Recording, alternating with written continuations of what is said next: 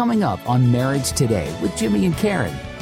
When God changed my heart and I began to talk to Karen, it healed something in me that was that was broken. And I like talking as much as she does. Karen doesn't have to make me talk. I love she's my very best friend. I love talking to Karen. I love talking to God. It hit when I began to pray in a relational manner, not a religious manner. And I learned how to pray, it healed everything in me.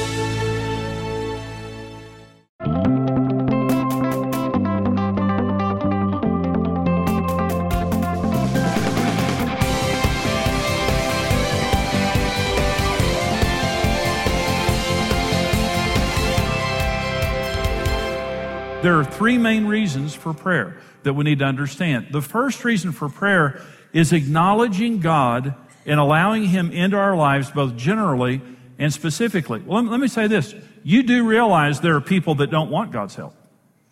There are atheists in this world. They don't believe in God. And they're not inviting God in any way into their lives. Well, but let's just say we're talking about Christians here, a person who's given their life to Christ. You do understand now that there are Christians who believe they can handle life without God. That's what prayer, prayerlessness is a boast against God. A day without prayer is a boast against God. And what we're saying is, I can do this without you. I can, I can do my relationships without you. I can do my finances without you. I can do my job without you. I can, I can live life successfully without you. God is not going to force his way into any person's life because a relationship has no value if it's forced.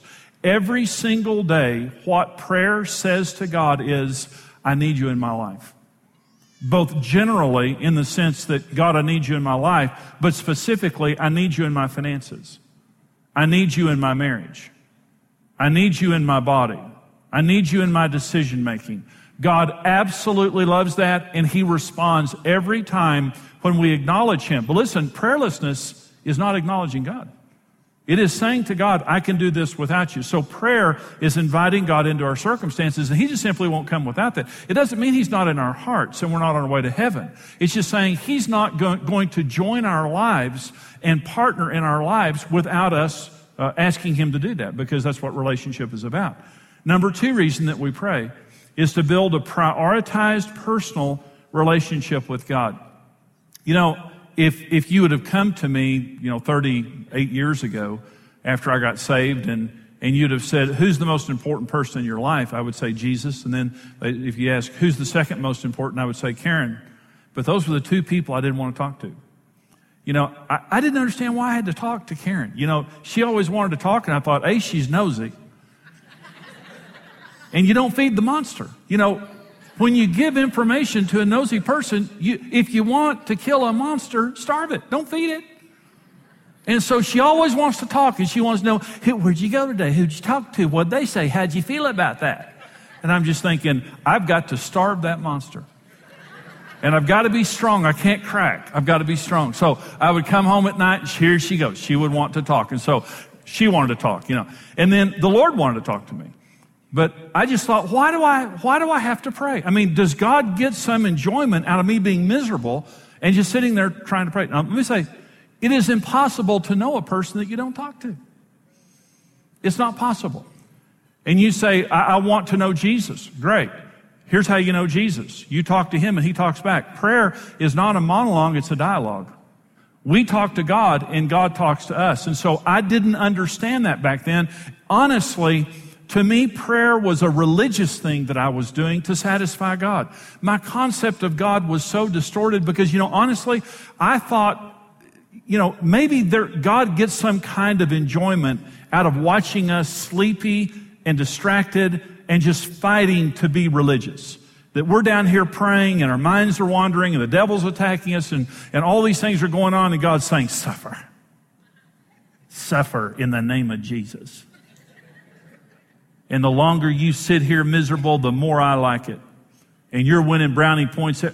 That was kind of my concept. And I just thought, how long can I sit here and battle this? Can, can I tell you this? Our God is a loving, wonderful God. He just loves being with us. He, he just loves, he loves hanging out with us. He misses you when you don't show up for prayer. God wants a personal relationship with us. Let me say this about Karen.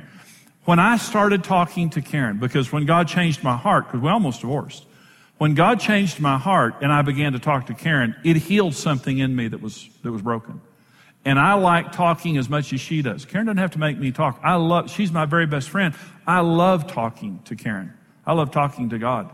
It, when I began to pray in a relational manner, not in a religious manner, and I learned how to pray, it healed everything in me that was broken. Because he just wanted Jimmy time. That's what God, that's what prayer is to God. It's just time with his children. It's time with us. It's a relationship, not religious. But to build, if you're saying that Jesus is the most important person in your life, you're saying, I talk to him a lot. Because you can't say a person's important when you don't talk to them. And you can't build a relationship with a person that you don't know. Here's the third reason that we pray is to exercise our spiritual authority. Jesus says to the disciples, I've given you the authority to put Satan under your feet. You trample on serpents and scorpions and over all the power of the enemy. And if you'll do that, nothing shall by any, by any means harm you. I've given you authority over all the power of the enemy. When you're praying, part of praying is exercising the authority that we have over the things that are coming against us in this life. And so that God will not do for us what he's given us the ability to do for ourselves. And God has given us incredible authority in this life. One of the scripture, Matthew 18, verse 18. Assuredly I say to you, whatever you bind on earth will be bound in heaven, and whatever you loose on earth will be loosed in heaven. Again, I say that two of you agree on earth as concerning anything that they ask, it will be done for them by my Father who is in heaven. When Jesus says, whatever you bind on earth, that word means to disallow. It means not permit. Whatever you don't permit here on this earth, I won't permit in heaven spiritually. Whatever you loose on this earth, the word loose means allow. Whatever you allow spiritually on this earth, I'll do it.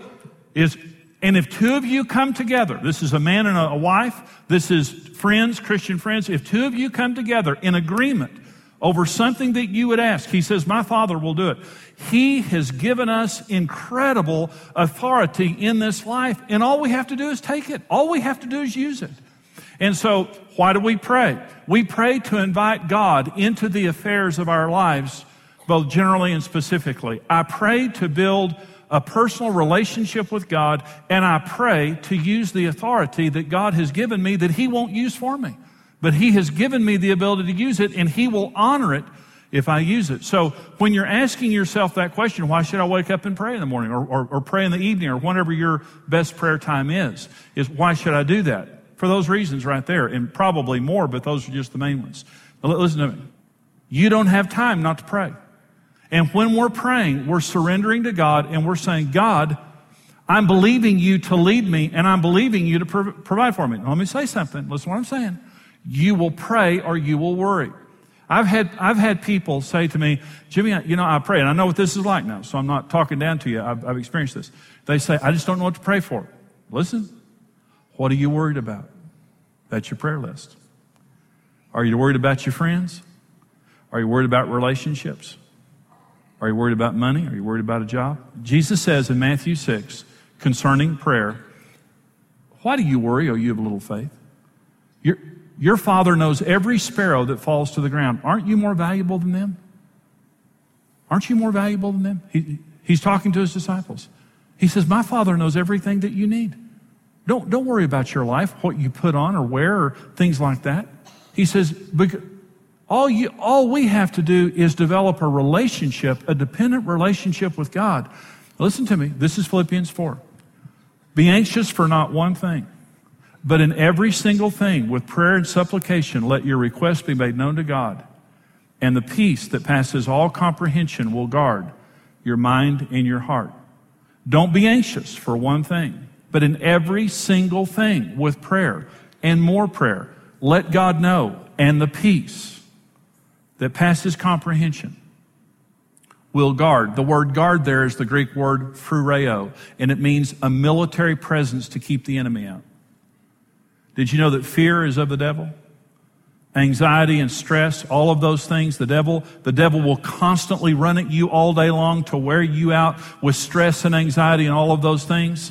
But do you know when you pray that the peace of God will set a military presence around your thinking and your emotions to protect you from everything the devil would bring?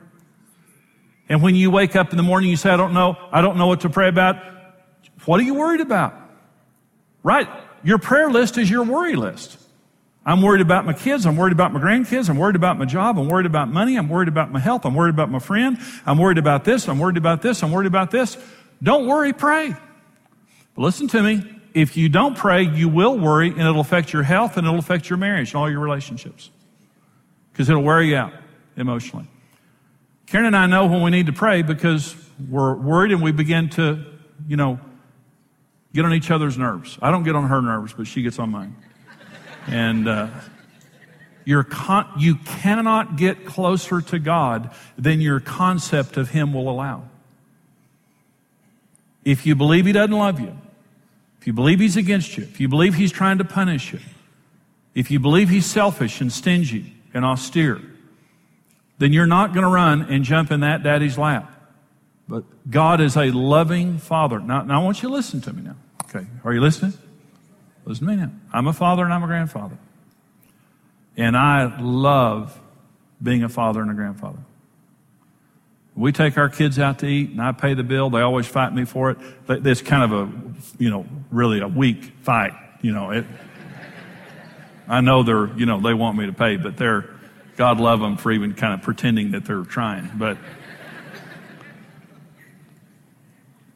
do you know what a joy it is to be a father.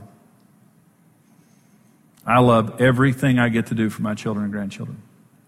Every single thing. I want them to want me. I want them to depend on me to a healthy degree. And if they don't, it robs me of the joy of being their father and their grandfather. And they don't have to be perfect. I love them just because they're mine. Can I just tell you, when we don't pray, we rob him of the joy of being our Father. He's not some big, mean God up in heaven. He is a big, loving daddy.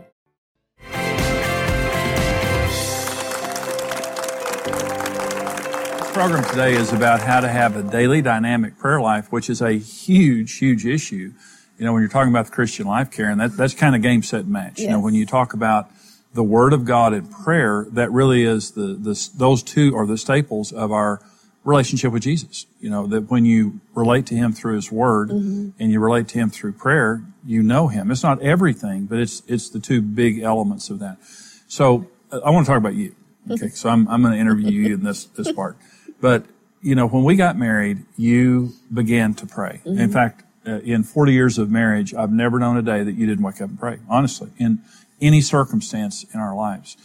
Uh, you started uh, in your Christian walk, you didn't uh, believe the Lord loved you. Right. Okay. Mm-hmm. So a lot of your prayer life was kind of a, I don't know, kind of a condemned, asking God to love you kind of thing. And mm-hmm. even uh, when you read the Bible today, mm-hmm. it, it's completely different. Mm-hmm. Talk about kind of your your journey of prayer. Well, it, it didn't start out by prayer, like you're saying. It, it, really started out me realizing I didn't even know what the Word of God said. And so it was embarrassing to me to go to Christian functions and people would be talking about Jesus and this scripture and this scripture. And I'd be like, you know, I really should probably read that for myself. Yeah. And, um, and I didn't do it eh, for any other reason except I wanted to know God. And I thought, if people, if he says he loves me, I want to know that. And so you're right. I started reading the word every single day and literally the word of God is what healed me. Um, and it's one of those by faith things because there's no explanation for it. Cause all I did was read it. Yeah. And I remember telling the Lord, even if you're, even if you, Lord, are not getting anything out of this, I'm going to continue doing this no matter what. And so, um, and I would read it and I would read Psalms. I stayed in Psalms a long time. And um, Psalms to me is prayers. I mean, David gives the best example of how to pray more than anybody except for Paul. Yeah, it, just from the Psalms. I mean, the Psalms are prayers, constant talking to God, telling him how wonderful he is. And then the next minute he's saying, God, where are you?